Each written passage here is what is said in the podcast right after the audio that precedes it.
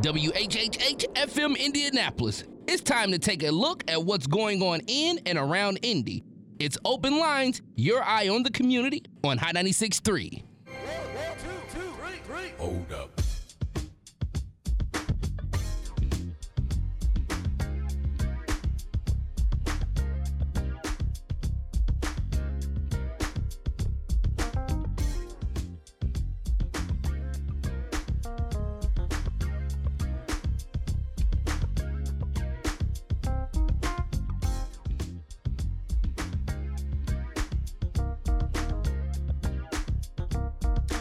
And good morning to you, Indianapolis. It is Sunday, January 24th, 2021. And we've got a big and special, deep, informative show for you today as we talk about uh, what is clearly a problem here in the city of Indianapolis, and that is the violence that seems to be uh, never ending, nonstop, and as data has shown, trending in the wrong direction. We have a two hour special show this morning, and we will uh, hear from a number of people, mainly you out there, when you give us a give us a call at 317 239 96 317 239 9696. Don't call yet, but throughout the show, there's going to be plenty of time for you to get uh, your thoughts off on this. A couple of people we will be hearing from this hour is Indiana Senator Jack Sandlin. He is uh, a state representative from District 36. He is the author of Senate Bill 168, which would give control of IMPD to a state police commission. Now, that alone has a lot of folks upset because they want to know how does that solve Indy's violent crime problem? That's a question we will ask to the senator coming up this morning at 8:30. Then in our 9 o'clock hour, our regional vice president and general manager Dion Levingston will join us to talk about a number of things, including have we gotten numb to the violence that is pushed to your phone in a news alert or makes headlines or you see on Facebook or maybe it's somebody you know. But have we gotten numb to it? That's something we'll talk with Dion about coming up this morning at 9. And we'll also hear from our afternoon personality on Hot 96.3, uh, B Swift. He always has an ear to the streets, and we're just, me and him and you are all just going to talk. That's coming up in our 9 uh, 30 half hour this morning. But our show will begin uh, by bringing you into the world of the family of Shane Spells. He was a 24 year old man who was shot and killed in his own driveway on the city's northwest side in September of 2019. His case is one of the many cases uh, that happen across the country and that are happening right here in Marion County that have not been solved. Uh, we'll talk when Dion comes. We'll talk about the solve rate and uh, and some some data, but the solve rate is not great, and you could see that on paper. But you can also see that uh, when you talk to the family of Shane Spells. We'll talk with his mother in just a moment.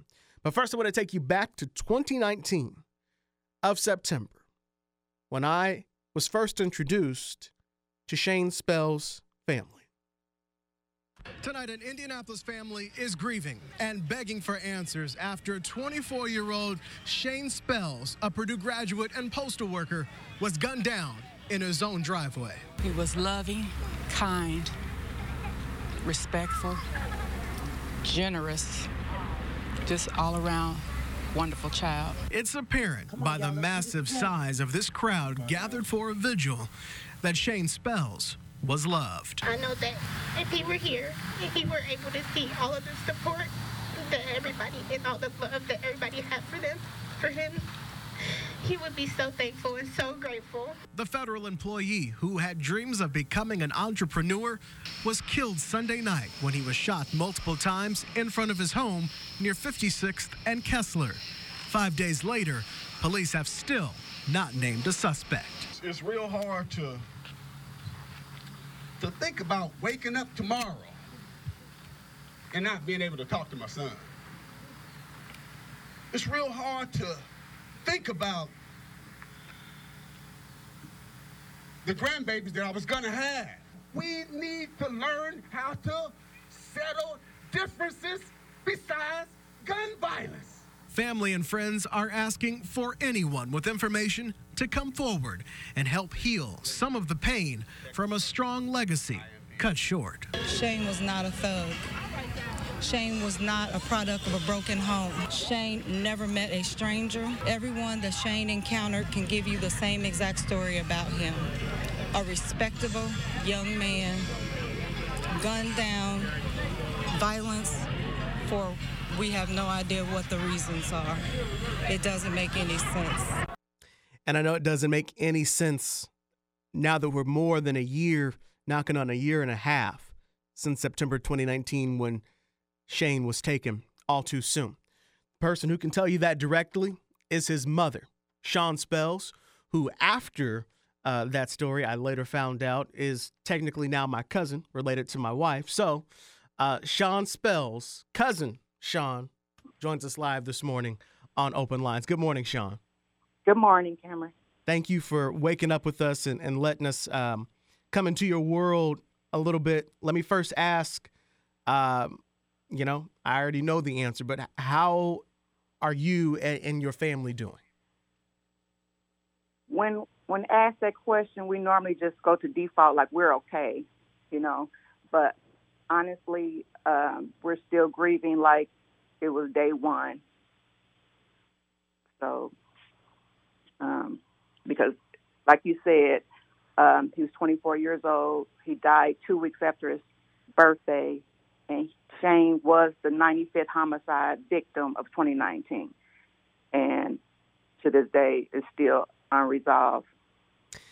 You know, you just said he was the 95th homicide of 2019. We had 245 homicides in 2020.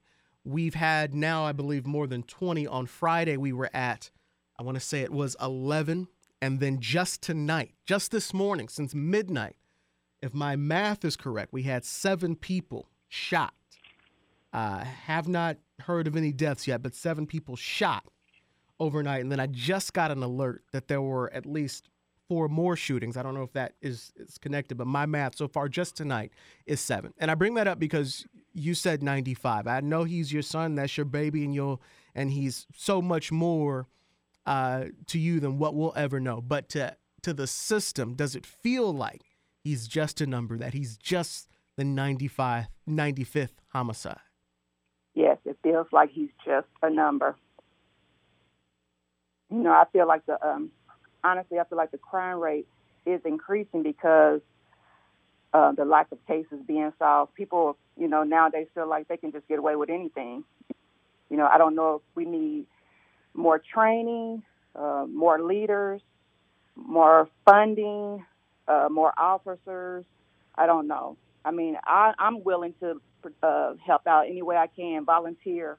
You know, um, today marked uh, my 51st birthday, and I asked my Facebook friends to uh, donate to Hoosiers uh, concerned about gun violence. I mean, I'm all in it. I want to do what I can for these families all families out here who are going through the same things that I'm going through.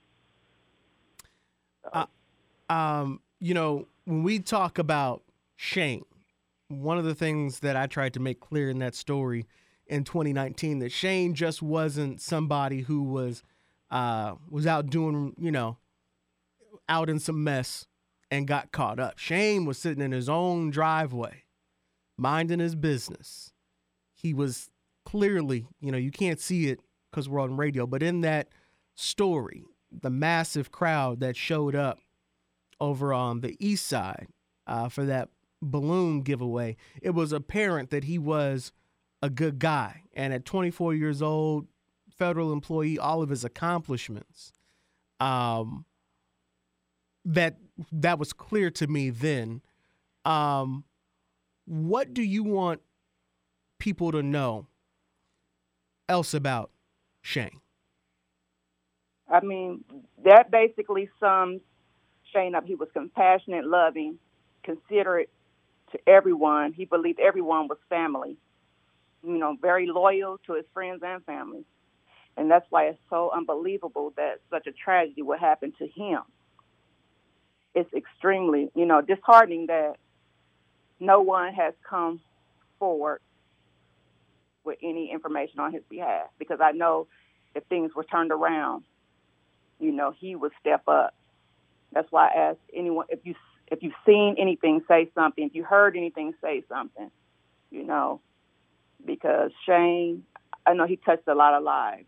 I still get uh, people reaching out, you know, in disbelief or how could it happen to Shane? Why, you know, because he was such a good individual. One Just of the loved me inside and out. one of the reasons why I wanted you to come on is because of the time that has passed since September 2019. And one of the issues that we're going to talk about later in the show is the solve rate and how many of these cases go unsolved. What has your family's experience been with IMPD and the detectives trying to get some closure? Well, um, when it first um, happened, we was in contact back and forth pretty good, and uh, I, I know that once a month I would. I mean, uh, sorry, when it first happened, I would contact the detective like every other week. Or you knew, you heard anything, you know, or I give him different stuff that I've heard or can could remember and everything. But I um, started calling. I mean, start texting and contacting them once a month because I felt like I was getting on their nerves, or you know, didn't want to be bothered. Then when I did get responses, it was like short yes, no. If I asked three questions, I got yes, yes, no, or no. You know, it wasn't. He didn't expand on anything. Didn't assure me. He could at least said, you know, we continue to work on it. We have some this leads or whatever. Just, I mean, you could lie to me or whatever to just make me feel better. But it was just like brushing me off, and you know, I just want uh, police force detectives to love their job, be dedicated to what they do, you know, and you know, and maybe we can, you know, uh, get some resolution. Now, when we talked before, I think you said that you even asked the detectives, you know, what what can I come down there and do something? I did, I did, because it's like I'm sitting here at home doing my own investigation, me and my husband, you know. So if I can come down there and help you out any way I can to get some kind of clues or whatever, you know, I'm willing to do it. What do you want, you know, the city council, these powers that be? Um, because when we had the chief on, I want to say it was last weekend, uh, the chief talked about, you know, limited resources, and there's, uh, when it comes to fighting crime, there's only so many preventative things they can do. They can't stop every crime, but on the back end, which is the part that I think about you with, is this detectives and and the follow up. What would you want them to do to improve the the unfortunate experience that you're having to go through with getting short answers or no answers at all from detectives? You know, um, follow up would be great. Feedback. You know, I shouldn't have to run you down to get answers. I don't know if you need to put it on the calendar and say, you know, I haven't talked to the spells in uh, seven days. I need to reach out and let them know I'm still working on Shane's case. And, uh, you know, to make, you know, I shouldn't have to feel like nothing's being done. And it's 16 months, you know, every, every day I wake up thinking about my son. Every, every night I go to bed thinking about him and all day long during the day. And I'm just wondering, is the detective thinking about Shane as well? You know, I know the chief would say, you know, limited resources, and uh, you know, the the I we know that the uh, everybody from the coroner to the detectives are overwhelmed with uh, with incoming cases nonstop, but that is not. I know that doesn't make you feel any better. Right. I was going to say that's not our problem, right? Mm-hmm. I mean, like I said, this solving crime is their job, and it. I mean, should you get paid if you're not doing your job, that's how I feel. And you know, I I bring it up because, like I said, the chief talked about the things that it was hard for them to prevent, and this is any uh, police department, which makes sense. They can't prevent every crime. We get that, but it just feels like that there could be more that could be done to solve these cases. Yes, you're right. Um, like I said before, dedication and training. You know, like I said, I guess the training, the the, the funding, more leadership. Let's you know, let's do that, and we need to, you know, as a community, our community needs to help out as well. That is an important part uh, of, of all this in every case. 317 239 9696. 317 239 9696. That's the number to get on the air this morning. We are talking with uh, Sean Spells, the mother of Shane Spells, who was shot and killed in 2014, September 20, 2019, rather. Um, and still to this day, that case has not been solved. You just talked about uh, the community coming forward. Have you got, um, you know, have there been tips coming in? Have you gotten anything from the community?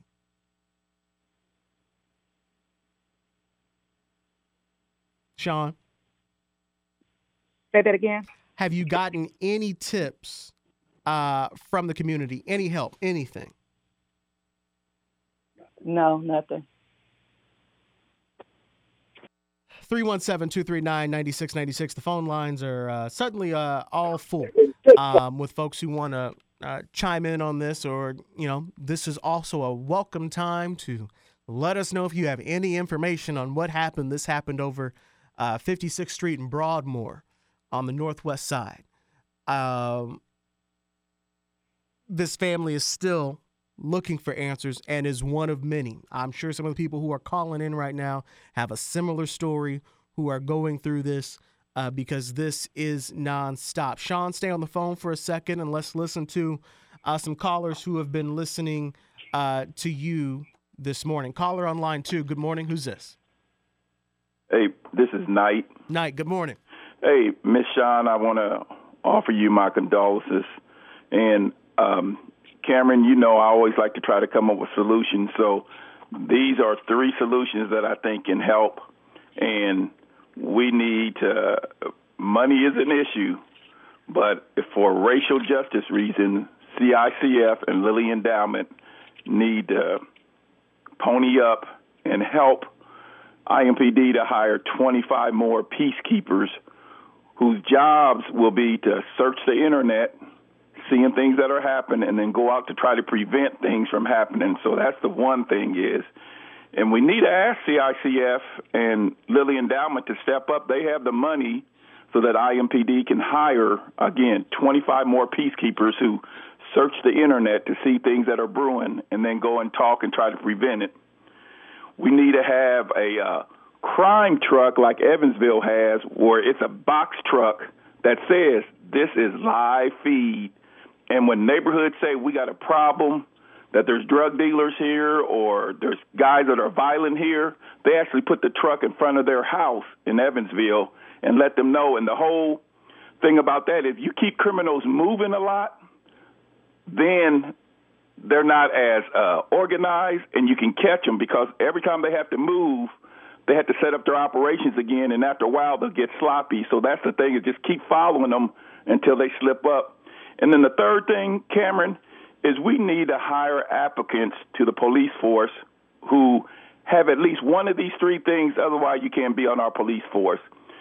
You got proven that you've been involved with youth groups for two to three years before we can hire you, or you've proven that you're been with community groups for two or three years before you hired because we want to make sure you're sincere. You're not just uh, somebody who wants to go out here and be a, a, a, a law enforcement officer, but we want you to be somebody that wants to serve the community. And then the third thing is is we need again CICF and Lilly Endowment pay for housing so that the police officers can live in the community and say, hey, we got a house for you that you can stay in for a hundred dollars a week or something. Um, and we got the foundations that can do it. I know the city can't afford it, but these foundations are, are serious about racial justice.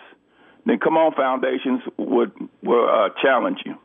Knight, I want to thank you for that answer because you just teed us up for what we're going to do for the uh, remaining uh, hour and a half of the show this morning, and that's just talk not only about what's going on, but to actually offer up solutions. If you are mayor of the city, if you get to be mayor, wave your magic wand, what would you do? What would you want done to solve these cases so that families like Sean's uh, does not continue uh, the the pain that they are feeling and the loss that we continue to be uh, exposed to day after day. In this case, as I said just today, it's only eight twenty. What is it?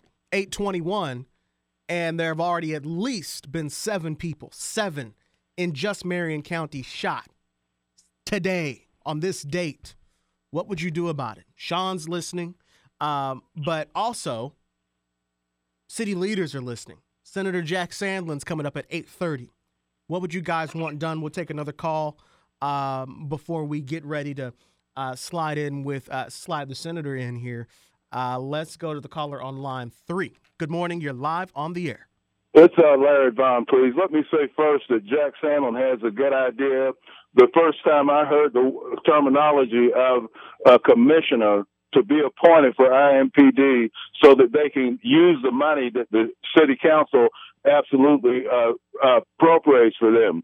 In the past and as now, they have gotten money appropriated and then it's put in the general fund and the city of Indianapolis can use it to make up any deficits they may have. But here's the problem, Cameron. We're sitting right on the problem. It's uh, the uh, message that's being pervaded to our community on our black media. You have the lifestyle that's being pervaded. You have the clothing. You have all the paraphernalia of some person that's going out robbing and murdering and raping and doing everything coming right over our air.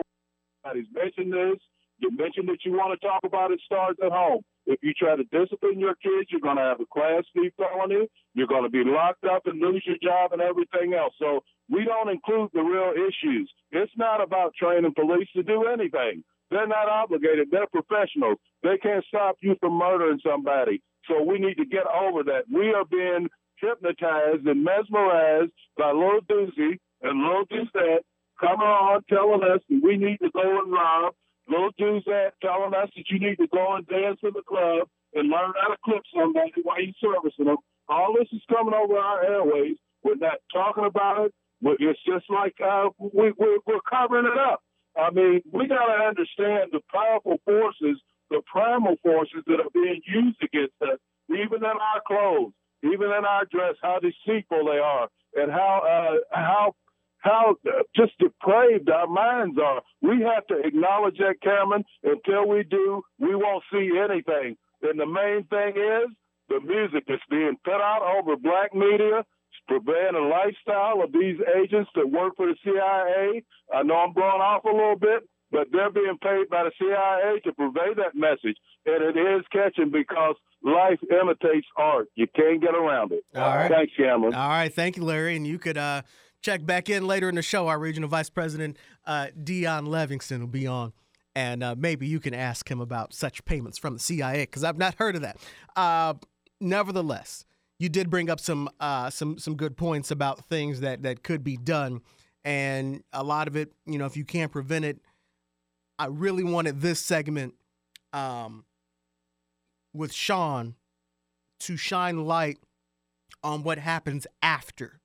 I get it, you can't prevent everything that happens before, but after city, county council, mayor's office, we'd like to hear some things about what happens after these crimes. What, can we get more detectives? Um, I, I just read in the city report that there are going to be 78 new recruits for officers.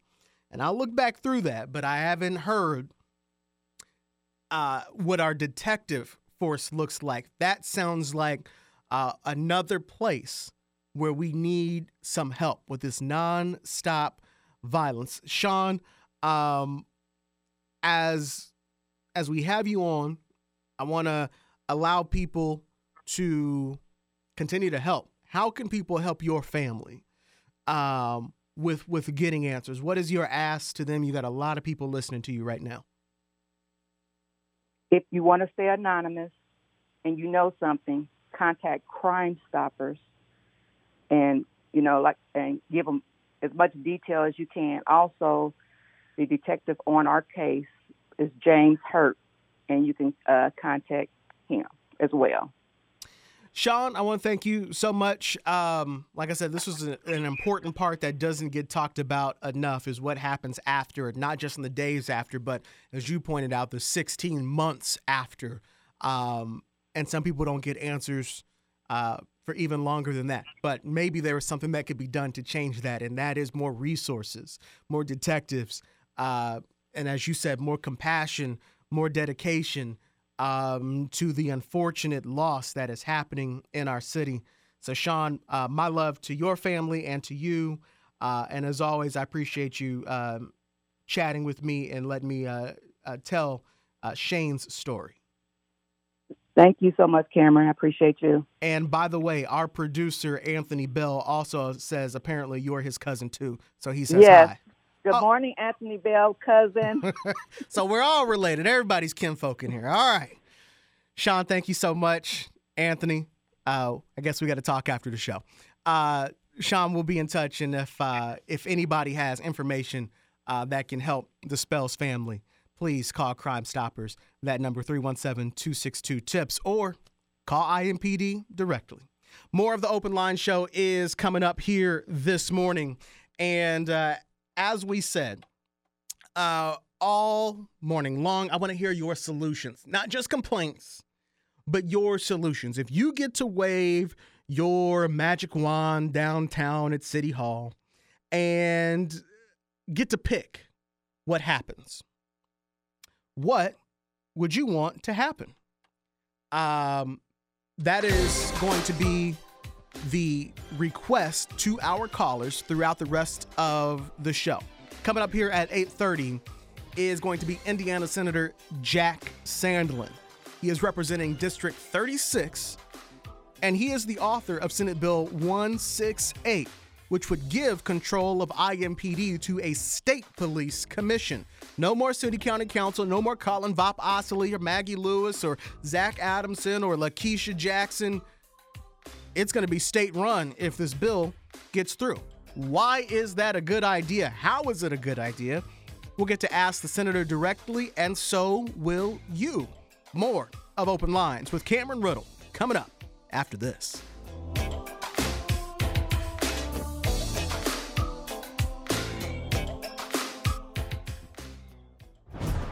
We want to hear from you, your thoughts, your views, your voice. We are your eye on the community. It's Open Lines on Hot 96.3.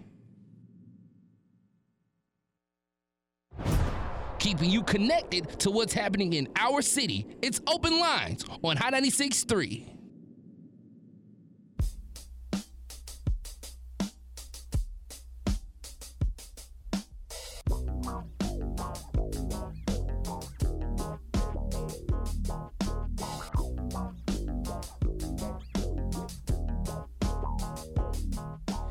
And we are back here live on 106.7 WTLC and Hot 96.3. It is open lines on this Sunday, January 24th. I'm Cameron Riddle, and for the rest of our two hour show today, we are talking to you about solutions. What would you do to solve the violent crime problem? And as you heard from uh, Sean Spells and her story, what happens after the crime?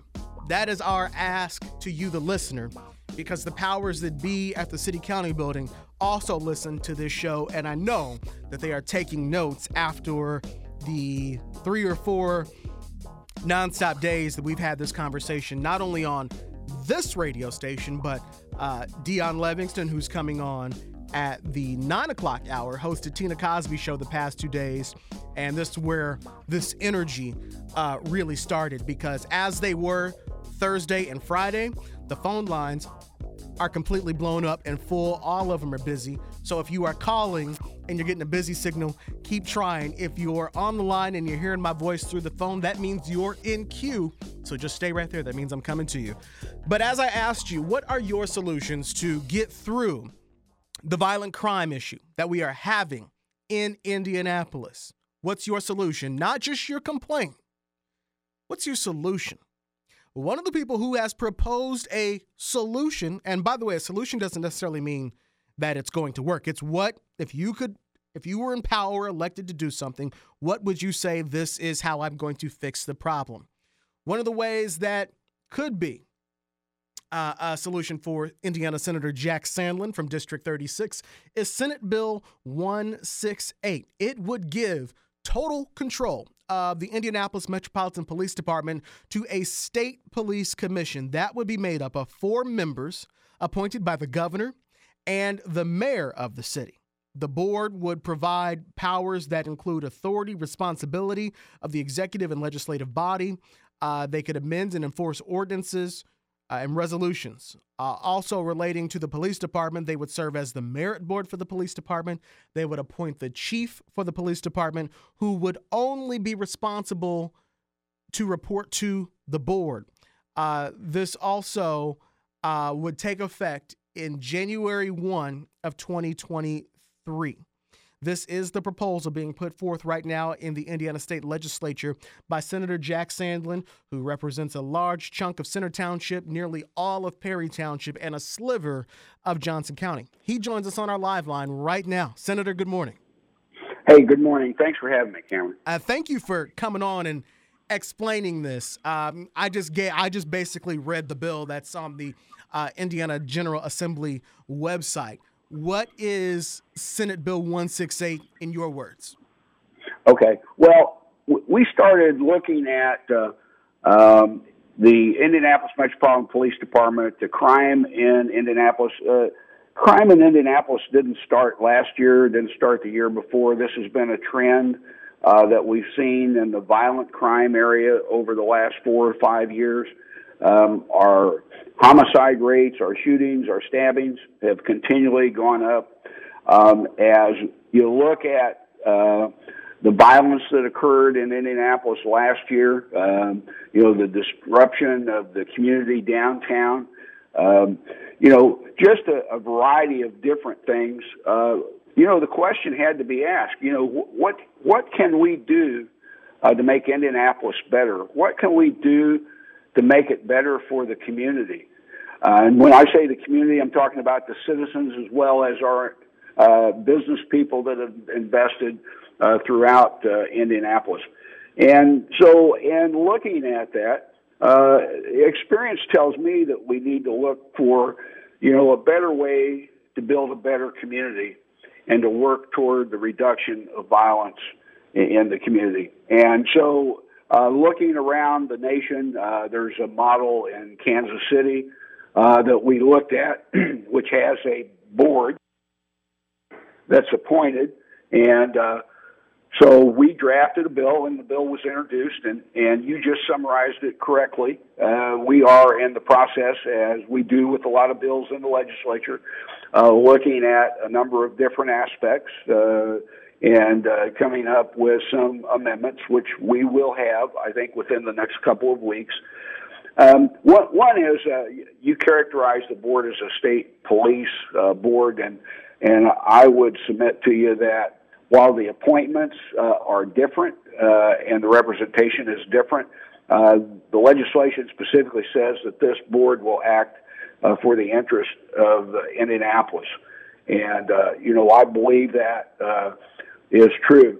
And, and I, I think that in talking to uh, people throughout the community, that having such a board uh, can enhance uh, both the trust of the community and the trust of the police department. I'm, you know, I served a career in the Indianapolis Police Department. I was six years on the Indianapolis City County Council. Um, so, you know, I'm not coming at this, you know, uh, from some sterile perspective. Uh, uh, where I don't have at least a little bit of experience to talk about the issues. But I mean, I don't have to say it. I mean, the community knows that they don't trust the police department. Uh, I don't have to say it. The police know they don't trust the community and they don't trust the administration. And, and we need to get over that. We need to do something bold.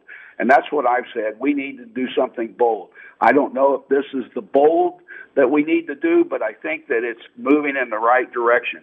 Um, you know, we have to re-engage trust in the community. You know, when I was a young policeman and, and worked in the community, uh, I worked in the in the black neighborhoods uh, of Indianapolis, and I knew the people that that lived in the neighborhoods. They knew me, and we had a trust factor. Um, you know, we need to, we just need to get back to that. Um, you know, I think that, I think that when you lose, uh, trust, uh, uh, you know, things go awry. A 43% increase in homicides last year over the year before, and a steady growth in homicides. Um, I had a, had a gentleman tell me, um, in a personal protection class, uh, at a, uh, at a uh, firearms range up on the north side. 85% of the attendees and the classes are black females. And uh, that tells me that people are concerned about their safety uh, and that they're looking for firearms to, to protect themselves. And, you know, I'm, I'm not opposed to firearms and I'm, I'm grateful that people are getting training. But do we really want to push in, in that direction? I, I, don't know that that's the answer. So I, I wanted, I'm glad you gave a thorough answer, and I wanted to just listen to you a- explain that. And one of the things that caught my attention was you said you were uh, you've had a career in uh, law enforcement, and as we know, on the city county council. Um, a lot of uh, Republicans, especially in this state, will talk about small government and local government. There are folks who are upset that the governor, who has authority over the entire state, is doing things that affect local communities at a state level. So, my question to you is with your experience as a police officer and on the city county council, how does a state run uh, board uh, help the people of Indianapolis? What's the plan? And I appreciate the thorough answer, but what's the actual plan to fix the problem? Because it's just the same setup, but over in a different building. Well, I think it gives you. Uh, I think it gives you consistency uh, in policy. I mean, recently the Indianapolis City County Council uh, passed a general orders board, um, and I don't know. I mean, I've talked to people all through the summer about this issue, and most people don't know that the uh, policies and procedures and rules and regulation of the Indianapolis Metropolitan Police Department are actually posted on the internet, so you can go and look at it. Uh, when I was on the council, um, uh, myself, another counselor, a couple members of the Merit Commission, uh, you know, some police officers and business people uh, sat for, I think, almost a year looking at uh, discipline in the police department. And, uh, you know, we looked at uh, how to track uh, those officers that um, have reoccurring incidents, and and the the city has Indianapolis has a good system. They do that. There's no communication. Uh, um, we used to have great uh, uh, community uh, conversations uh, in in the police department uh, and the community, and and those just uh, don't exist. And, and the idea behind the board is to give a focus point uh, of representatives of the community the opportunity to empower the chief to be able to manage the department while providing oversight. And, and, where you can have more consistent policy, you'll have better communication and better understanding uh, with the community. Now, I'm listening to you, but we already have that. You have a city county council? You have uh, the mayor, and now you have this oversight board that's coming. Is, is there something special uh, about their about the board being at the state house. The only obvious difference is the um, city county council and the IMPD is currently being run by a local Democrat board, and we would be under good um, good odds that at the state house this would be a Republican controlled um, board with the way our legislature is just set up, just simple math, simple facts.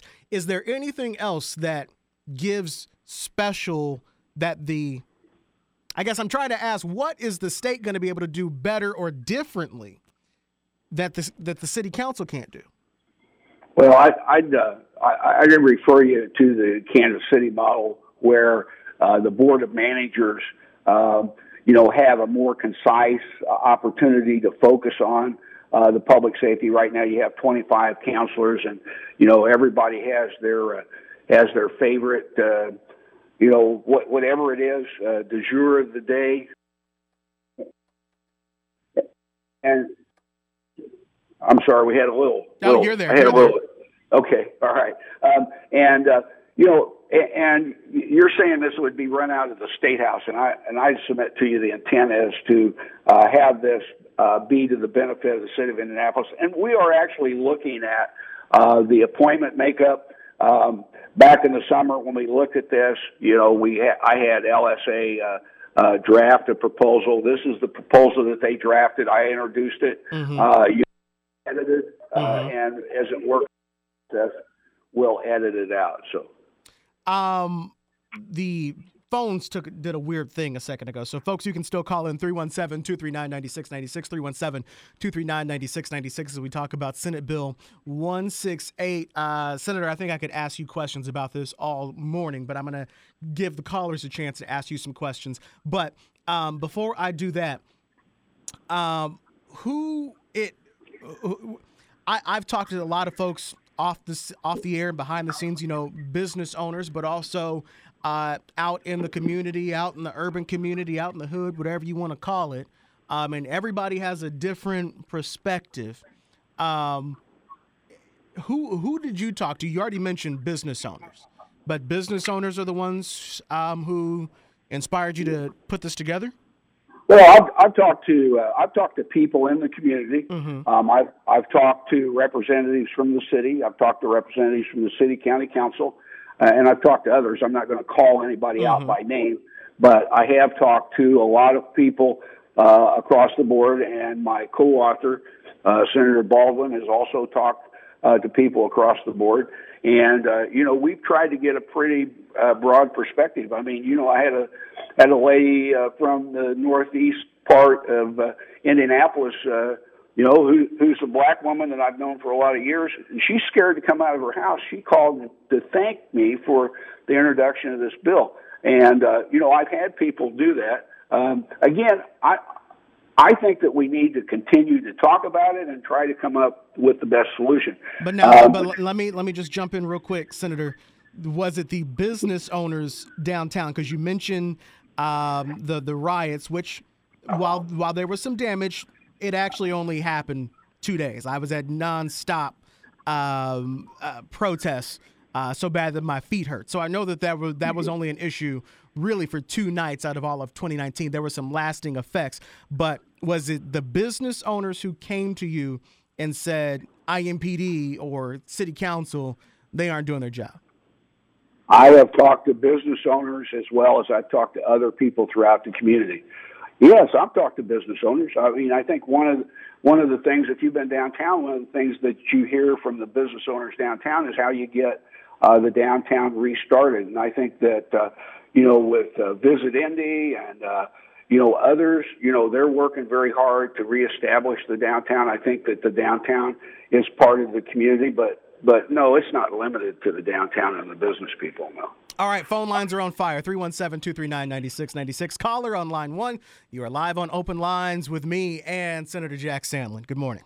How you doing, Senator and Cameron? You know, I Larry, this is your second time. 30 seconds. Okay, I can see something good in this bill, but the amendments need to be to appoint a commissioner and let the uh, city council still be the fiscal body that appropriates to that commission, so that when the, the law enforcement actually gets the funding, they can guard against the mayor coming and taking whatever he wants and putting it in the general fund. I've advocated for that for years, that they should have a commissioner appointed for IMPD, just All right. like all other large metropolitan cities have. Thank you. All right, Oh. thank you, Larry. Let's go to another caller on line Uh, thank, two. thank, thank you, Larry. Just to, just to comment on that, Cameron. I- Go ahead. Um, the, the, the, coun- the council still has the final say uh, in this proposal. Mm-hmm. Count. You said you broke up a little bit. You said council uh, would what? Still has the final say on the budget in this proposal. Okay. All right. More calls. 317 239 9696. Uh, Caller on line two. Good morning. Hey, Cameron, how you doing this morning? I'm good, Larry. We got lines are jam packed, so you got one minute. You calling me Larry? Oh, I'm sorry, Paul. I apologize. I apologize. Larry called twice. I don't even know. I expect every line to be Larry sometimes when I answer. Paul, one minute. Go ahead. Uh, okay. Anyway, um, I, I, just wanted to say to the young woman and her family that uh, you have a family, and that's what we need to do. We need to stick together as family. So here's my solution. This past Friday, on January the 22nd, I circulated a letter, and I mailed a letter to the president and four senators, along with a few other people, and yourself, Cameron. You will be receiving it as well. Um, in this letter, it's a demand letter, and it's going to require the president of the United States to do certain things. And I'm not going to go into a lot of details of it or anything. But what this is going, what this letter is going to do it is going to change our lives. 25 seconds. To, okay, it's going it's going to change our lives, and I mean it's going to it's going to uh, have such an effect that the president of the United States will have no other choice but to answer this letter. And uh, Cameron, when you receive it next week, uh, then you review it and call me, and we'll talk about it. I want everybody to have a great day and just know that the solution is coming. All right. Thank you, sir. One minute exactly. Well done. Uh, next caller on line three. Good morning. You're live on the air. Who's this? Good morning. Good morning. Who's this? This is Terry King. How are you? I'm good, Terry. You got one minute. Hit it. Well, real quick, last week you corrected me when I said that that policeman said that to the dead person. Mm-hmm. Have open cast home. Mm-hmm. He was reprimanded and slap on the wrist. He should have been terminated. Zero tolerance. Now, for the first time, I agree with Larry.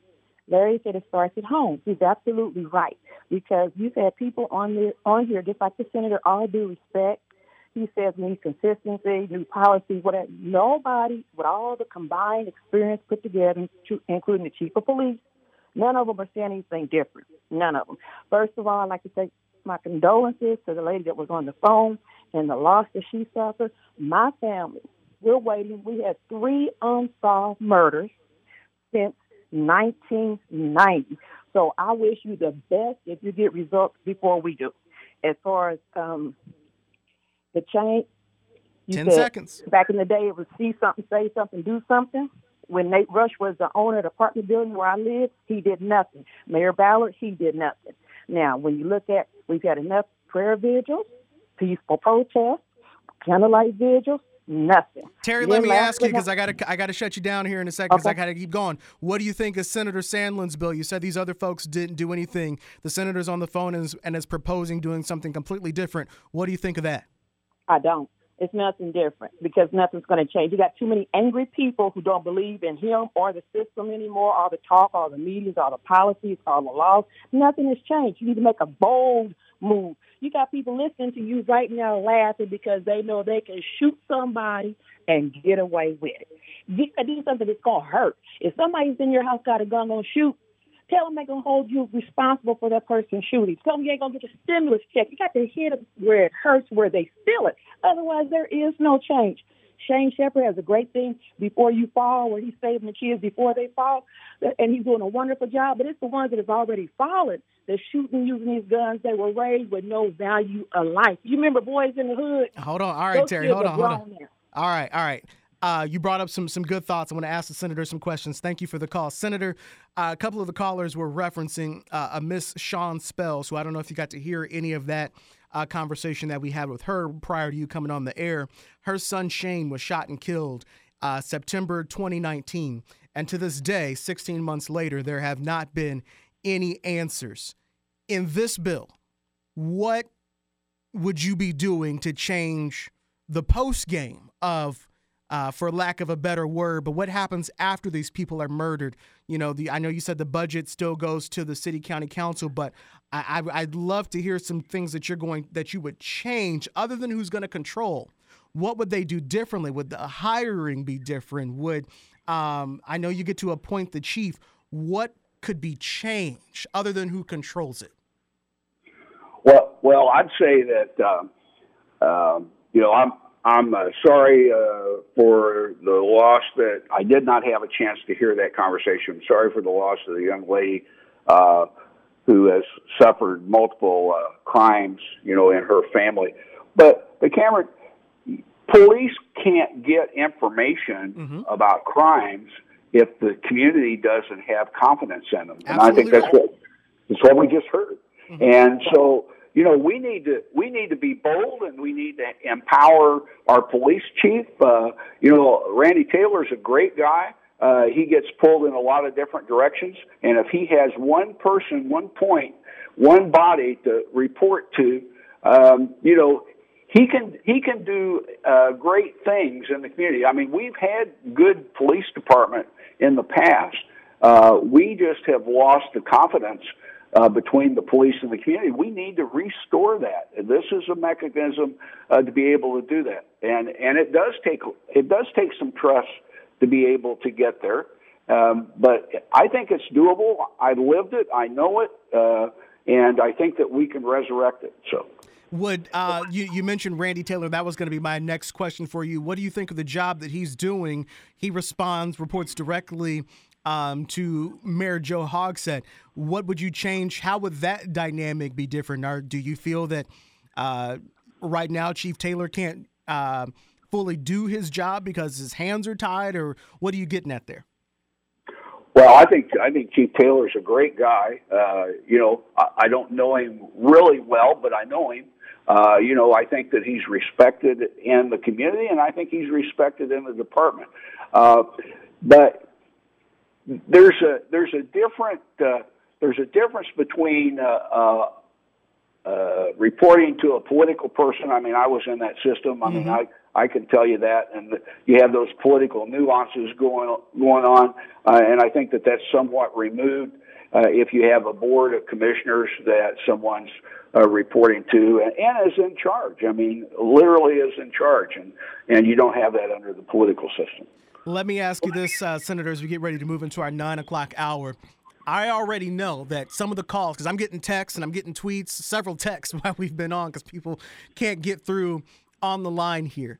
And one of the texts just says straight up ask him if this is just simply about taking power from the Democrat run city of Indianapolis that is this blue this little blueberry in this red sea of tomato soup that the rest of Indiana is. Is this about taking local power away from the Democrats and giving it to the Republicans who run the state house? No, absolutely not. This is about creating something bold and better to address the violence and the crime in the city of Indianapolis. You know, Cameron, we've got 82,000 service workers that work in the uh, convention and, and visitors area in downtown Indianapolis. Most of them are out of work right now.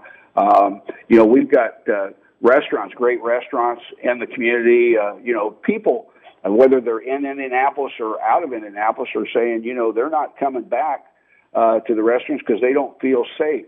Um, you know, we've got uh, violent crime that continues to escalate. I said earlier, 43% increase uh, last year over the year before in homicides. Um, there's a there's a number of uh, there's a number of of uh, things that are still going on. The first 23 days uh, of January, 85 people have been stabbed or shot, and 14 people killed, and, and we're heading toward another record homicide rate in Indianapolis. What are we going to do uh, to address this? Uh, what we've been doing over the last four or five years uh, certainly hasn't worked. In fact, it's accelerated uh, the violent crime in the community. I, I'm presenting this as a bold opportunity to take a different approach uh, that I believe that, and others believe, will have uh, significant results. You know, we're working in a combination of things. I think uh, uh, Representative Steuerwald over in the House, you know, has some uh, uh, reform measures that he's introducing regarding uh, training and other things that are going to benefit uh, law enforcement throughout the state, and particularly Indianapolis, and and uh, our law enforcement training academy. The the governor's going to put a huge investment uh, in the law enforcement training academy to better train. We're talking about uh, body cameras. Uh, you know, I'm a proponent of body cameras, and uh, you know, I think that we just need to continue to look at uh, better ways to do it, and and uh, let, let's break the mold. Let's let's try something and be innovative and and uh, uh, see if we can't have a, a, great impact for the community. You seem to have quite a bit of support in the legislature. You've got uh, one, two, three, four, five, six, seven, eight, nine, ten senators who have co-authored this bill uh, alongside you, and it looks like, as my computer screen just went blank, uh, Senator Aaron Freeman also has co-authored this too. Senator Freeman, by the way, also a former uh, city county city county council member as I get ready to wrap up, if you go back to your days as a city county councilor, uh, how would you have responded to the state coming in saying that they're going to take over, uh, or a, a, senator coming in saying, "Hey, we want a state board of commission or whatever we want to call it to uh, relieve the city county council from running the IMPD"? How would you, as a city county councilor who would be losing that power, and you and Senator Freeman, how would you respond if the shoe's on the other foot? Well, I can't speak for I can't speak for Senator Freeman, but I'd tell you that I wouldn't be very happy about it, and uh, I'd want to know why, and I'd want some good explanations. All right. Uh, what happens next with this bill?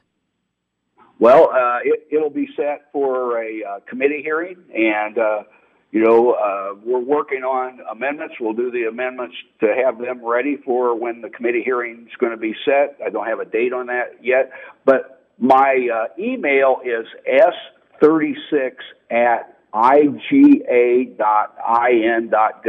I, I'd welcome uh, comments, uh, feedback from the community. Again, that's s36 at iga.in.gov. All right, folks, you just got the contact information for Senator Jack Sandlin. And Senator, um, if you keep your radio on for a bit longer, you're going to hear uh, some more calls firsthand because we are, we are moving on, but we're staying on this topic. Senator, I want to thank you for coming on the show because um, there was some, when I told some folks that I invited you to come on, they said he ain't coming. They said he's not coming. I'll bet you he's not coming. And I didn't take the bet. I should have taken the bet uh, because I believe that you would come. And I want to let you know that, um, you know, while uh, a lot of people uh, may disagree with this bill, um, I do at least have I have got respect for you for coming on because you took the live questions. We have a lot of Republicans who we invite to come on to this show and to this station who do not come because they know a lot of the folks who are probably listening probably didn't or won't vote for them because they're black and brown and Democrat, yada yada yada. But you did, well, some, you did come yeah. on, and so I do thank you uh, for doing that. Oh, I, I, appreciate it, and I'll tell you some of my some of my greatest times in interviews was when Amos Brown was on the radio, and and uh, he and I used to banter and talk, and and uh, great man, great loss to the community, uh, but I appreciate being back. Absolutely, please come back. Uh, the invites will keep coming, and tell your friends to come on by Open Lines and uh, Radio One WTLC. Thank you, Thank sir, you. Senator Sandlin, uh, for joining us live here on Open Lines. Uh, I got a lot of texts that I were trying to respond to. The phone lines are still hot. Our regional vice president, Deon Levingston, is coming up here in just a second. I know we're going to continue to talk about uh, this particular uh, topic of Bill 168, as well as all of your solutions on what we can do to solve the crime. And while we're moving on, the show is continuing. We're doing a special two hour edition of Open Lines this morning, so keep calling. The phone lines are still hot. I'm coming to you on the other side of the break. We've got to pay some bills that we are thankful uh, to have to uh, go do. But when we come back in three minutes, our boss, Regional Vice President Deon Levingston, joins us live on Open Lines. He and I will take your calls, and we'll also be joined by B Swift from Hot 96.3 coming up at 9.30. More of Open Lines is coming up after this.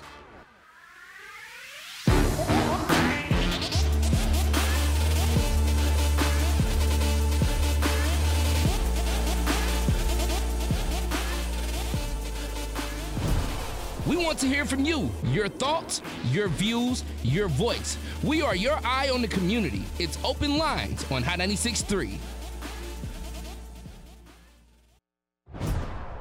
WHHH FM Indianapolis. It's time to take a look at what's going on in and around Indy. It's Open Lines, your eye on the community on Hot 96.3. Hold up.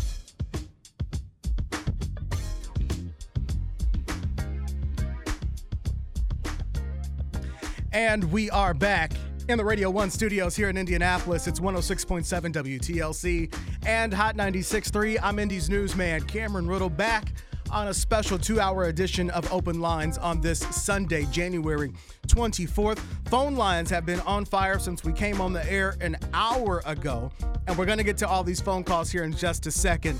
Uh, we had a great first hour with uh, Sean Spells telling the family what's happened, uh, telling the story of what has happened to her family, rather. And then a good conversation there with uh, Senator Jack Sandlin, who is proposing Senate Bill 168, which would give uh, a state run commission uh, the power and total control over the Indianapolis Metropolitan Police Department.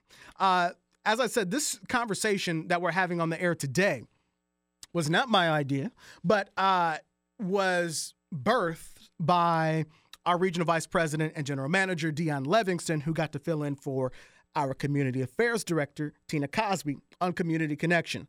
The show was so powerful uh, over the three days that he did it, but I believe two days, if I remember correct, were just about uh, the violence issue.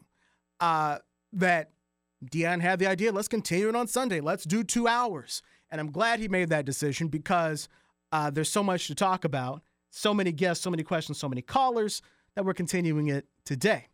Deon joins us live right now uh, on our live line. Good morning, Deon. Good morning, Cameron. How are you? I'm good. How are you?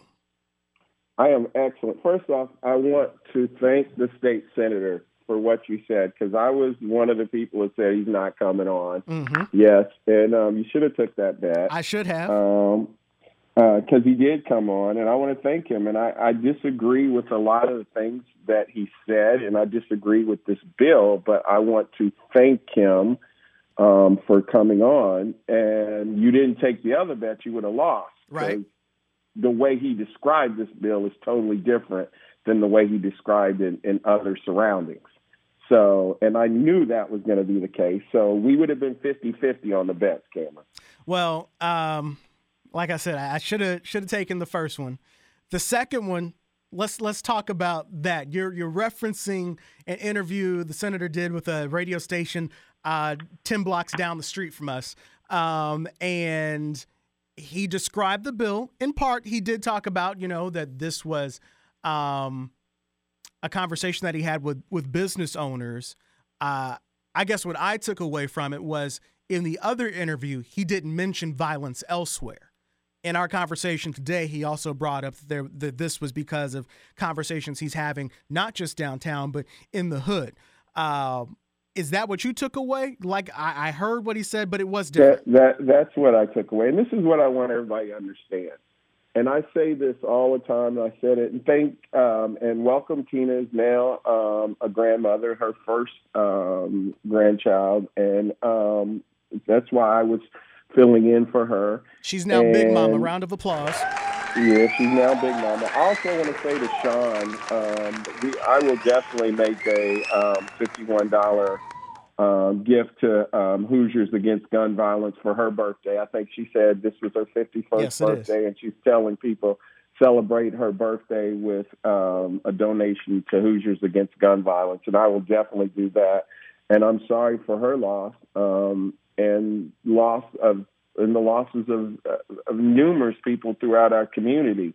Uh, there are a couple of things that I think that are important, and and I was very hard on this bill because there's no action to me to this bill. All all you're doing is changing who people report to, and I personally feel like this bill is just an extension of Unigov 2021. And when I say Unigov 2021, I talk about um, now um, trying to have the state control IndyGo. I talk about what happened with the mayor, what happened with the judges, that we're one of only four counties in the state of Indiana. And ironically, because it's not because they're all Democratic counties, ironically, they're all Democratic counties that are now in control, um, and that comes to the state. Indianapolis being the largest um, of those counties, and Marion County being the largest. Now, the new version of that is IM is IMPD, and all you have to do is have a history of Indianapolis to understand why Unigov came up in 1969. You had places and cities around the country that were starting to elect black mayors, and you saw the demographics of universe of the uh, Marion County changing. Hence, you have people who get to vote for mayor, for the mayor of um, Indianapolis. Anybody that votes for somebody for Indianapolis should have to pay taxes to Indianapolis. That's a thought. I bet you that'll change um, if that happens. But my thought is this: in in if you are a, and I'm just going to keep it real for a split second. If you're a black person looking at this, you're now saying, okay, this is another way that my vote doesn't count. You have gone out of the way to suppress my vote in Marion County um, through closing um, early voting places, through limiting hours, through everything else. So, but still, and black people overwhelmingly vote Democratic, uh, which I've said over and over again that black people shouldn't overwhelmingly vote Democratic unless they're going to hold Democrats to doing some of the things they need to do for our community. But I'm gonna put that on the table and off to the side. But it's like it's like when Trump was running through the hallway somebody stole an election. But he only wanted to contest the states. He lost a lot of states and lost by seven million votes. But he only wanted to contest the states that had very high black voter turnout. He lost he lost Georgia because black people turned out like crazy in Atlanta. He lost Wisconsin because black people turned out like crazy in Madison and Milwaukee. He lost Pennsylvania because black people turned out like crazy in Philly. He lost Michigan because black people turned out like crazy in Detroit. So that can't be right because we've done all these things to suppress your vote. You still turned out like crazy. So I must have had an election stolen. So if you're a black person in Marion County, Unigov, now, wait, so we did this Unigov, and it looks like there may be a possibility that there may be a black mayor that comes up in Indianapolis there may be a possibility as Democrat as, as uh, demographics com- continue to change. And Lord behold, if black folks ever voted more than 50 or 60 percent in the city, what would happen? So let's put these bills in place that change. And it's ironic to me that all these bills are put forth by re- former Republicans on the city council and now in the state. And so and you you couldn't know control and the city council. So now you're at the state, which is controlled by Republicans. So now let's put bills in place that make this under Republican control. And you know, I asked the, the senator. I said, "Hey, you were on the city council, and so was Aaron Freeman. If the shoe was on the other foot, and you were in the council, and a state tried to come in, or a Democratic state legislature tried to come in and do this, would you be okay with it?" And, and he said he'd welcome it. Do you believe that? Well, he said he'd ask a lot of questions um, to figure out if it helped. But I, I look at this bill, and I've read this bill back and forth. There are no actionable solutions in this bill again. And that's what I want to talk about, Cameron, um, today, because you talked about the extension of what we did on the air. And it was very important because this image is being painted of black males in Indianapolis. So I had Shiloh Means on, um, 19 at 10, talking about um, Mario, one of the um, Cathedral football, um, Cathedral high school student. Um, and you had a team that um, all year long donated a season to him and went for two after every time they scored because his number was two on the field, and he was shot down um, in gun violence. Um, to and then I played a clip of him talking about his future in his senior year, what he wanted to do. You had a kid that was very dedicated to school, very dedicated to sports, very dedicated to the community, who lost his life. That's a life gone. And then I had uh, my son, who's a 20 year old, um, born and bred in Indianapolis, um, entrepreneur, coming up talking about that. And I had Swift come on as a 30 year old born and bred in Indianapolis because I wanted to see, I wanted people to see different images of black males in Indianapolis. And and my son said he knows, I think he said six or eight people who were killed by violence in Indianapolis. Um, his best friend was killed in violence in Indianapolis. And Swift said that because of what he does, because he's active in the community, he knew over 30 people. I'm sorry, you shouldn't be 30 years old and know over 30 people killed in the city you were born and raised in. That's a problem. You mentioned B. And- Swift, and he is in the building now, Deon. He is with us in the studio. Swift is here. Oh, okay. Well, then you can bring Swift on the line if you want to while we talk. But he shouldn't be. You shouldn't be 30 years old and know 30 people killed in the city you were born and raised in. And and, and we've become numb to it. And we've become numb to it for a couple reasons. One, you know, I run these radio stations. I've run media companies. We do tons of focus groups. Focus groups say people don't want to hear negative things. Focus groups say people don't want to hear about violence and stuff. Focus groups say people worked a hard day and they want to get out and they want warm and fuzzy news. And also, the focus groups say who their target is. And if their target is a soccer mom in Carmel um, that is, thir- is in her late 30s with two kids, she doesn't want to hear about violence in Indianapolis. So, so media, our fellow media, um, don't cover it at the level of what is happening. And and we got to put a stop to this. These are our boys and girls. These are our futures that we're losing. And people paint this picture that if you're not involved in violence, it's not going to come. It's not going to happen to you and your community. And we've had on over and over again over the last three days people who were not involved in violence, people who who did lose a loved one, um, a cousin, a teammate, a friend, a son, um, a daughter, and and they weren't involved in, in, in violence to or in, in something else, however it wants to be painted. So I, I just think that's that's very important. And the reoccurring thought, Cameron, over and over and over again was accountability. Accountability among people. And because over and over again, our listeners have said, and they said it this morning, you shoot somebody, you get locked up, really locked up. And then accountability to the police department. And I, when I say locked up, I want to be clear. There are underlying problems that we need to address systemic racism, and several other things we need to address. I want to be clear. But if you shoot somebody, you need to have serious penalties, serious consequences. And right now, too many people don't feel like they have them. So that was the first thing. The second thing that's come up is this, and you've talked about it, this closure rate, 40% if you're a student and you're listening to me and you get 40% on a test, you fail. If, think about if you call your job and say, I'm only going to show up 40% of the days, or I'm only going to complete 40% of my tasks. What happens? We need to hold the police department accountable. Now, I'm not singling out a single person in the police department. I'm just saying 40% is unacceptable. We need to have real discussions about that. If you look anywhere from 2017 forward, Indianapolis will be in the top 10 to top 25 percent of all cities with the homicide rate. That's unacceptable. It's unacceptable. This is where we raise our kids. This is where I raise my kids. I have a 25 year old. I have a 22 year old. This is unacceptable. Phone lines so are on fire, that, Deon. And, and that's what we're talking about. Just follow this. One of our callers gave this example. There were over 750 shootings in Indianapolis last year. That that there's a shooting at nine o'clock somewhere in Indianapolis, and then at three o'clock there's a shooting somewhere in Indianapolis. Because we just talked about that there were 240 some odd homicides.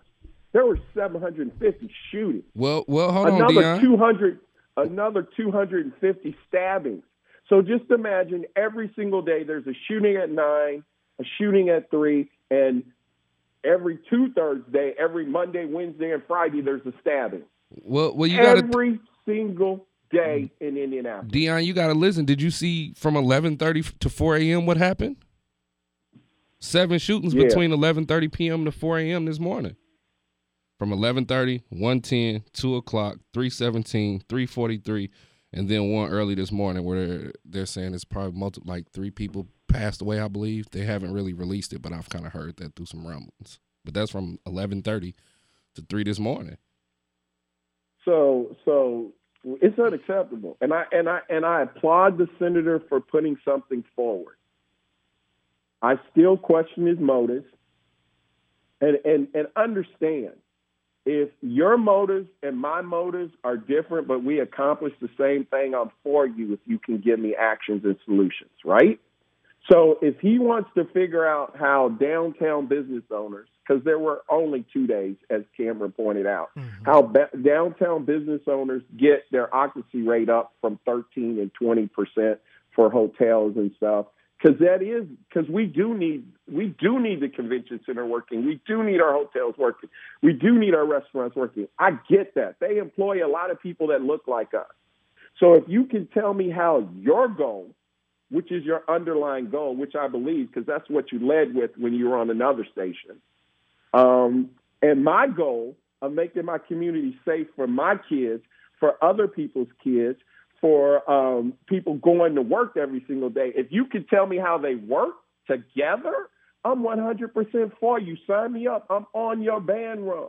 I just believe that this is this. I, I disagree with the method here, and I believe that you all you're doing is changing rooms. You're changing it from a Democratic room to a Republican room. Room, and I just want people in Indianapolis to be aware, whether we talk about IndyGov, whether we talk about the judges, whether we talk about IMPD, there seems to be a trend that all that and I won't say all of a sudden because I'll go back to 1969, that there needs to be a bigger control of Indianapolis. And as Indianapolis becomes more black and brown, that there needs to be a bigger, bigger control because we're not smart enough to govern ourselves. And I got a problem with that. And you can change it, you can color it any way you want to, but it still comes back to do black votes matter? I'm sorry. That's the way I feel. Y'all can come for me. You can tell me I'm wrong. It's, I'm all good with that. But too many of these bills are coming forward like this. That that, and I won't say all of a sudden because it, it has a history and a track record. That we're smarter than you. We can govern you better than you. Which I think is ironic because Republicans run up and down the hallway talking about local control, talking about this is a local decision. This should be local, unless we believe we're smarter than you, therefore we can govern you. I have a problem with it. And I'm not saying that Democrats have all the answers, and I'm not saying, and, and I've said over and over again, black folks need to stop voting blindly for Democrats unless they're going to hold Democrats accountable. All right, let's go to the phone lines on this morning talking about solutions to the violence. As Swift pointed out, as we talked about last hour, seven shootings that we know of uh, happened uh, just on this date, and it's just 9:24 in the morning. Um, on the air this morning with Deon Levingston, our regional vice president and general manager, and B Swift, our afternoon personality. And I know you have some other title here as, as yeah, well. don't He's- worry yeah. about it. Uh, he's very, he's very the janitor. I'm the janitor, as Kenny Kicks would say. He's very accomplished. Uh, let's go to the phone lines 317 239 9696 and hear from you. Caller on line one. Good morning. Who's this? Hello. You're live on the air. Good morning. Good morning. Who's this? Uh, anonymous. Anonymous. I just want to Go say that I want to give out my condolences to all the families with unsolved homicide crimes. That's first and foremost. Um, this year has came in with a bang. Uh, as far as detectives is concerned, I want to touch on that. Uh, I had uh, a shooting. Someone shot my window out New Year's Eve, and uh, I called uh, and uh, I called 911 and no one answered. Um, then I called a uh, a police officer friend of mine who dispatched to to another police officer who came who was reluctant about taking a report. I'm not going to go into a whole lot of details, but the detective finally called me two weeks later and asked me did I have the gunshot casing. So I said, let me get this straight. Um, you want me to solve who did this? And uh, I know it's not going anywhere. I just want to make a report. The bullet's in the kitchen. You can have it. If it comes up where you find another bullet to match that bullet, maybe it'll help you solve a crime. But uh, Deon is right. Uh, we need to hold these people accountable, whether they're blue or red. Uh, it doesn't matter. We're not getting any action. And I don't think that uh, a case should sit on any detective's desk for a year or more. Keep it moving. Pass it on to someone who's going to be more productive. If change is coming, we know this is not working. So let change come and come quickly. All right. Thank you so much for the call. Let's keep going. Caller on line two. You're live on open lines. Who's this? Hello. Hello. Who's this? I want to remain anonymous. All right, Anonymous. You got a minute. Go for it. All right, I'm going to do it quick. Uh, first, I want to say happy birthday to Sean, and she knows how I feel about this situation. Will be donating. To piggyback on what she said, how she calls and they give her short answers. And uh, this is just an assumption. If they can't do the phone work uh, by being cordial and giving good answers, then Uh, why would we think they're doing the legwork?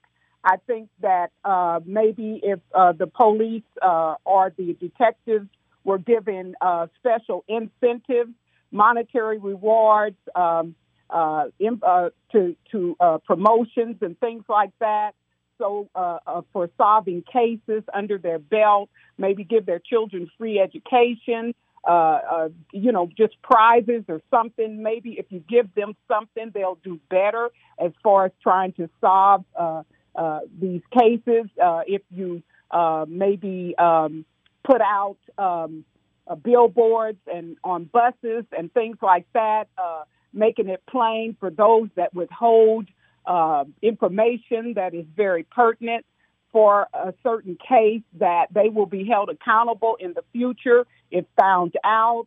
Um, maybe um, you know uh, for them to contact the detectives to contact the family and let them know the steps that are being taken and have been taken without giving out the intricate or private information. I think that maybe possibly some of these cases can be solved.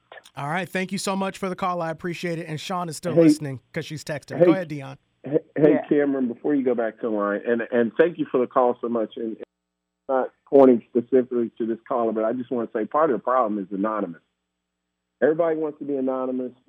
Everybody wants to step. We as a we need to start stepping up and saying we're not going to accept this in our community and stop being anonymous.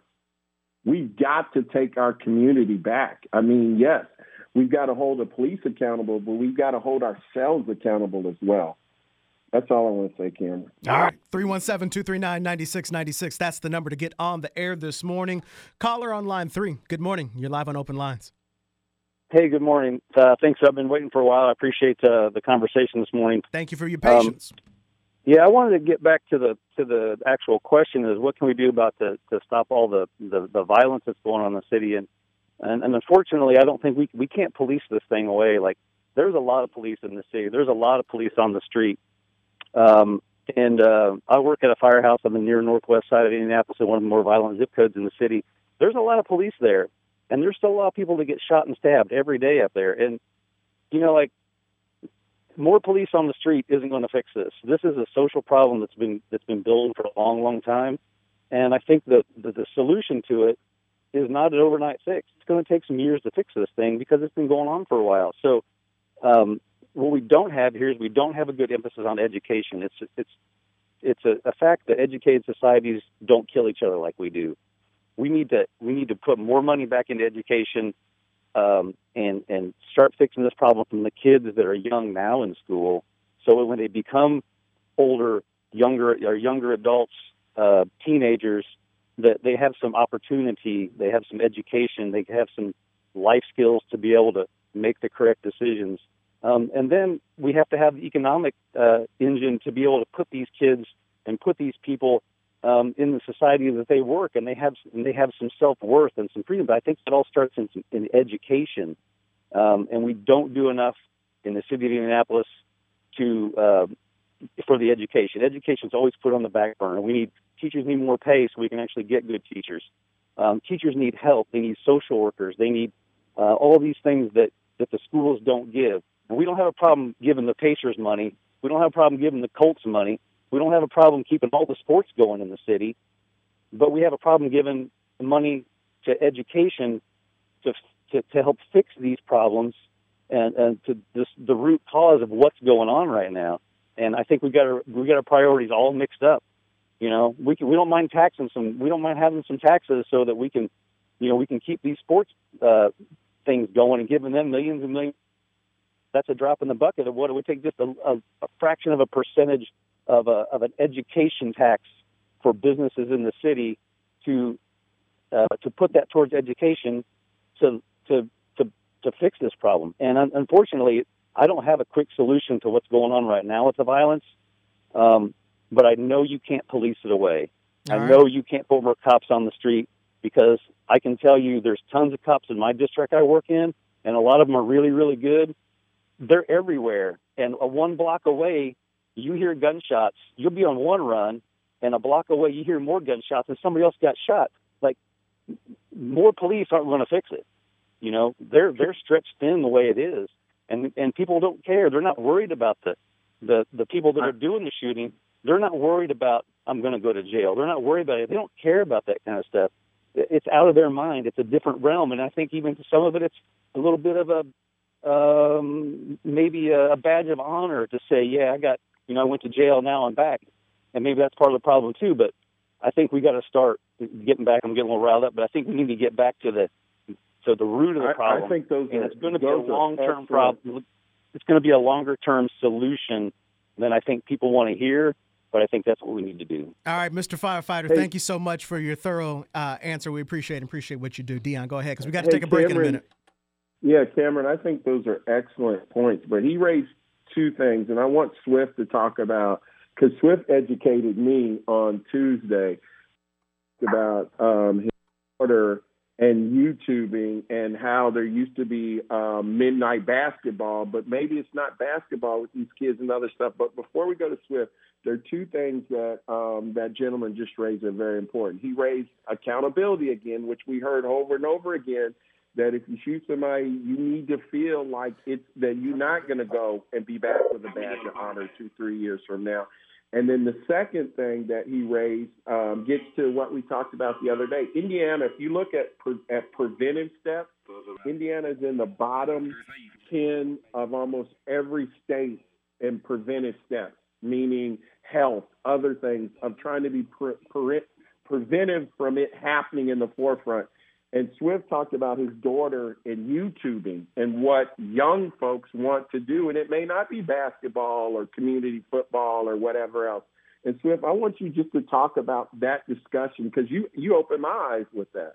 So we we're gonna get into that, but I, we're gonna go pay these bills first because that's important, and um, because I don't want you to be sending me and Cameron an email on Monday. So we're gonna go do this real fast, and then we're gonna come back and I'll jump into that discussion. All right, more of open lines because I've been trying to figure out how we're gonna get these commercials in the past half hour. More of open lines with me, Cameron Riddle, our regional vice president, Deon Levingston, and B Swift. Coming up, keep calling 317-239-9696. We are back in just a moment.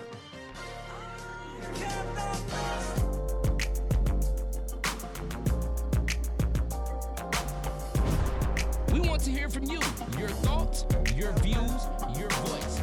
We are your eye on the community. It's open lines on Hot 96.3.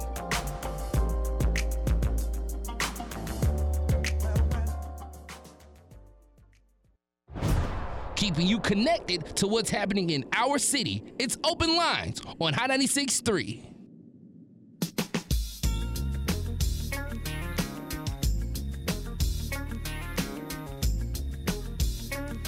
And we are back here on a Sunday morning with a special two hour edition of Open Lines. I'm Indy's newsman, Cameron Riddle, in the studio with our afternoon drive personality, B Swift, and on the phone is our boss, Re- Regional Vice President and General Manager, Deon Levingston. Before we went to break, Deon, you were asking Swift to tell us about um, the things on YouTube and the different signs that are popping up. You cut Deon off? Deon? No, I'm here. I There you thought we were going to Swift. I was, yeah. Swift mentioned um, that we did have um, midnight basketball years ago, and we had golf at Douglass Park. And I'm aging myself to all y'all people in Indianapolis right now, but but we had all these different programs, and Swift was saying, talking about coding and things that. To what the um, previous caller was talking about, things that we could do to actively get people involved that are different now. And Swift, why don't you go ahead and talk about that? All right, so I guess you know when it when you when people ask about solutions, you always hear people say, "Well, there's not enough boys and girls clubs. There's not enough gyms and football programs." And don't get me wrong, I grew up in India. I'm I'm in my 30s, and I I- I have a two year I have a four year old exact actually, and and I pay attention to what's going on, and the times have changed. Um, I'm not gonna say these kids don't want to be basketball players and, and football players because they do. But I think more have realized that it's harder to get into the NFL. It's harder to get into the NBA than it than today. So the times have changed, and kids want to YouTube. Kids know you can make a lot of money. You you get a you get a thousand subscribers on YouTube. You you start getting a check. Um, and and they've become natural to this. Kids have learned thanks to the school systems. Kids have learned how to become graphic designers. They've come. They've learned how to uh, edit videos better than some people that's been in this industry 20 and 30 years. They've learned it because now technology is king. And for me, like when I look at IMPD, for instance, and I'll use them as one, um, you got PAL Club, right? PAL Club was basketball, football back in the day, and it kind of doesn't exist anymore. Why not bring PAL Club back with a different twist? You have IMPD has a drone program where if something happens, like right now, what's going on on Adams, I guarantee the guy out there has the drone and he's flying it over the neighborhood. He's canvassing the neighborhood. He's getting aerial shots and all of this. Bro, kids are flying $25 drones better than some people that own $1,000 drones. Why not create a program where on Saturday or Sundays you go get you you invite kids over to the JTV Hill Center where I, am sure that's like an IMPD headquarters now. I grew up in that in that thing. Mm-hmm. Why not invite them over there and teach them about drones? Teach them how to fly drones. Why I, I I don't know if they have it, but I think Bomb Squad has a damn robot that goes in houses and picks up bombs. Mm-hmm. Why not teach these kids how to use these bombs? Because I mean these robots. Because now you do have robotics programs in schools. Why not uh, take some of the confiscated items you have in the basement and create a uh, a, a, program where you teach kids how to edit video, shoot video? Um, again, we we we're all not going to be doctors. You know what I mean? We're not all going to be on the news. We're not all going to be on the radio. We're not all like the kids of today's generation have created their own success path. Mm-hmm. And a, a, lot of it deals with the internet. And I think we should start using this. You know what I mean? Like, it's a lot of OGs out here, even when you look at grassroots organizations and the things we was doing 10 years ago doesn't work today mm-hmm. i don't care how much you you tell us it does it's not the same because these kids i won't say they don't respect it but they don't respect it mm-hmm. you see what i'm saying like mm-hmm. they got their own path and their own way of thinking and we have to meet the kids in the middle where they want to be at we mm-hmm. can't push go to college go to college again that's great but mm-hmm. not everybody's gonna go so we have to teach because bro I, my four year old wakes up every morning when she's with me and we turn on this channel on my Samsung TV. It's a smart TV, so mm-hmm. we turn on this channel, and I watch this kid named Ryan. Mm-hmm. Ryan is worth thirty-two million dollars, and he's nine. He's like nine or eleven years of age, mm-hmm. and all Ryan does is get on YouTube and play with toys. So now she wants to be on YouTube playing with toys, inviting them in our house, watch letting them watch her cook letting them watch her making volcanoes explode this is what a four-year-old wants to do and i can put a camera on her right now and she would instantly, "Hi guys, my name is Germany. Welcome to Germany's World." And today on Germany's World, I'm going to show you da da da da da da da. Like we have to get out of the old way of thinking. Nothing wrong with it. Mm-hmm. The OGs got to meet with the youngsters and say, "Well, what do y'all want?" Because what we're trying to do has worked but we need a new approach to what you guys is doing so we can meet y'all in the middle. Like I applaud the IBE Indiana Black Expo. Mm-hmm. They have a program over there. I just went and took a full tour of the studio. They have studios, they have film film rooms, mm-hmm. auditoriums, and we have to go to where the kids are and and and, and implement some of these programs. So whether it's the the, the, the mayor Hogsett, you hear me, bro. Mm-hmm. Holla at me. Whether it's the governor Holcomb, you hear me, bro. Your people holla at me. We have to quit with the old way of thinking with the solutions. Mm-hmm. Midnight basketball was cool, but everybody not hooping no more. You know what I'm saying? So why not bring back some of these things and use some of the stuff that's cool today? Because coding is it. Shout out to my mm-hmm. man Jeff and the Nimble Company. Like they have an amazing program. Like coding is where it is. When you look at the schools, they're teaching this. Mm-hmm. They're teaching robotics. They're teaching uh, graphic designs because again, that's where the shift has become. A lot of people don't want to sit in the office building all day. Right. And if you want people to figure out, well, how do we reduce the violence? And, and, and if you talk to a lot of these people after the situation happened, a lot of time I had to get some money. I didn't know no other way. Like nobody would hear me. I want to rap. I don't have mm-hmm. money for studio. I, I want to shoot a video. I don't have this. So I had to go get some money. Mm-hmm. We have to meet them in the middle and and and and, and do that with the you know what I mean these mm-hmm. programs that that are here and embrace these programs again nothing against the old guys but we got to go to the young guys and get their inputs and let them help the D Rosses the the Shanes the, the you know what I mean mm-hmm. and I mm-hmm. can keep going to yep. the D Nail Howards you know what I mean we got to go yep. to these guys because again nothing nothing and, and me and Deon get into it every time I say this a lot on calls but nothing against the 50 and 60 year old guys the way you're thinking isn't I won't say it's wrong but we've elevated a little bit and and, and what's worked in the past is the past and it's changed so you marching down my neighborhood every night and, and again i don't want nobody mm-hmm. think i'm calling out nobody before i say that the, i'm not because i respect every organization in the city and the people that run it but that marching down my neighborhood at night It's not it no more. Mm-hmm. That only means so much because you're only gonna be out there for an hour, and once you're gone, I'm back at what I was doing. Right. So why not have somebody pull up and say, "Yo, what, what do you like to do? Well, how can I help you? Or you like to take fi- pictures? How can I get a camera in your hand? And every week you got to bring me 60 pictures, and I'm gonna pay you for them. You're gonna be my modern day Peter Parker. I'm gonna pay you for these pictures. You gonna shoot your video. I'm gonna help you learn how to use Adobe Premiere so you can know how to use a green green uh, screen and key and put these graphics in the back. So now you can take that and you can go to Channel Six or you can go to Radio One. You can go to 13 and say, Hey, I got experience.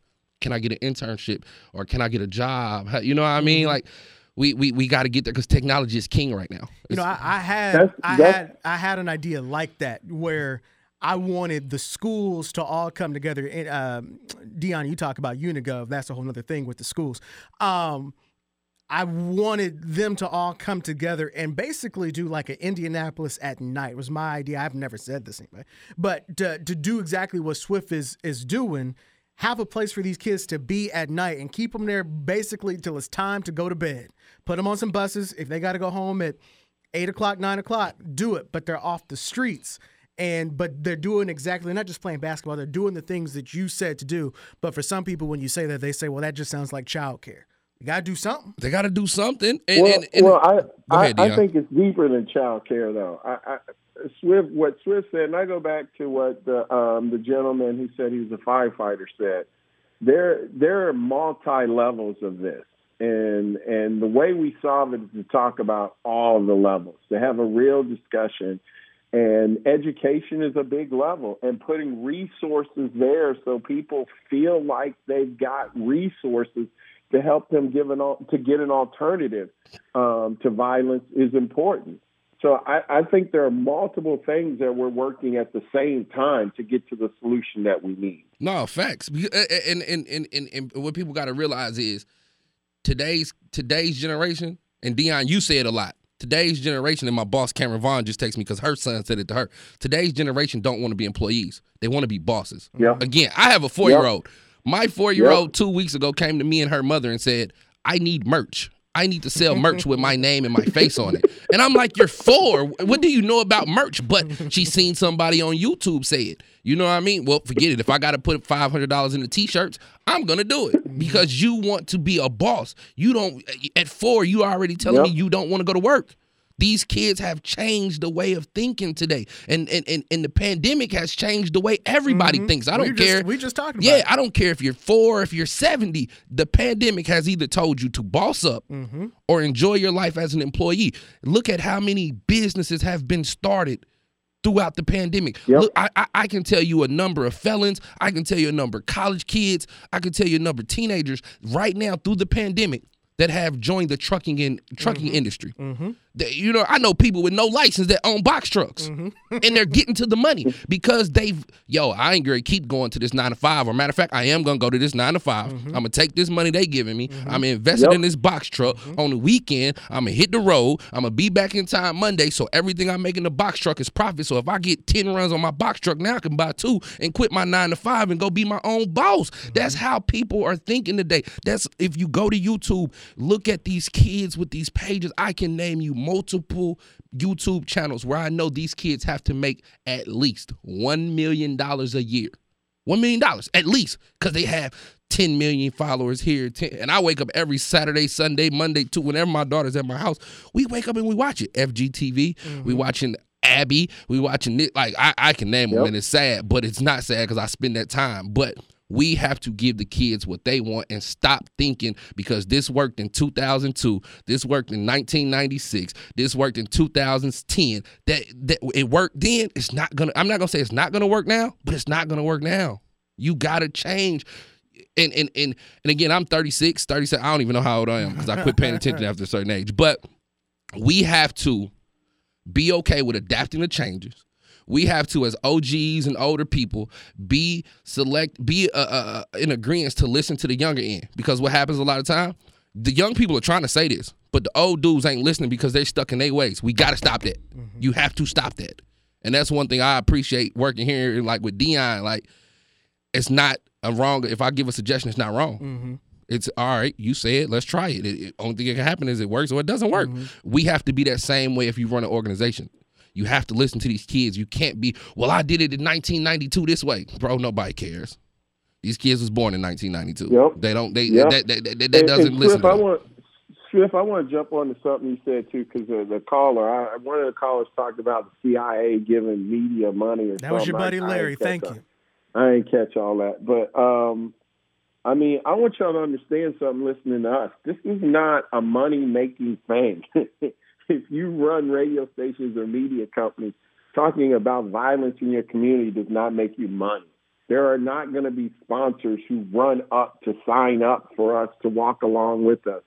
And we are going to run promos, liners, ads.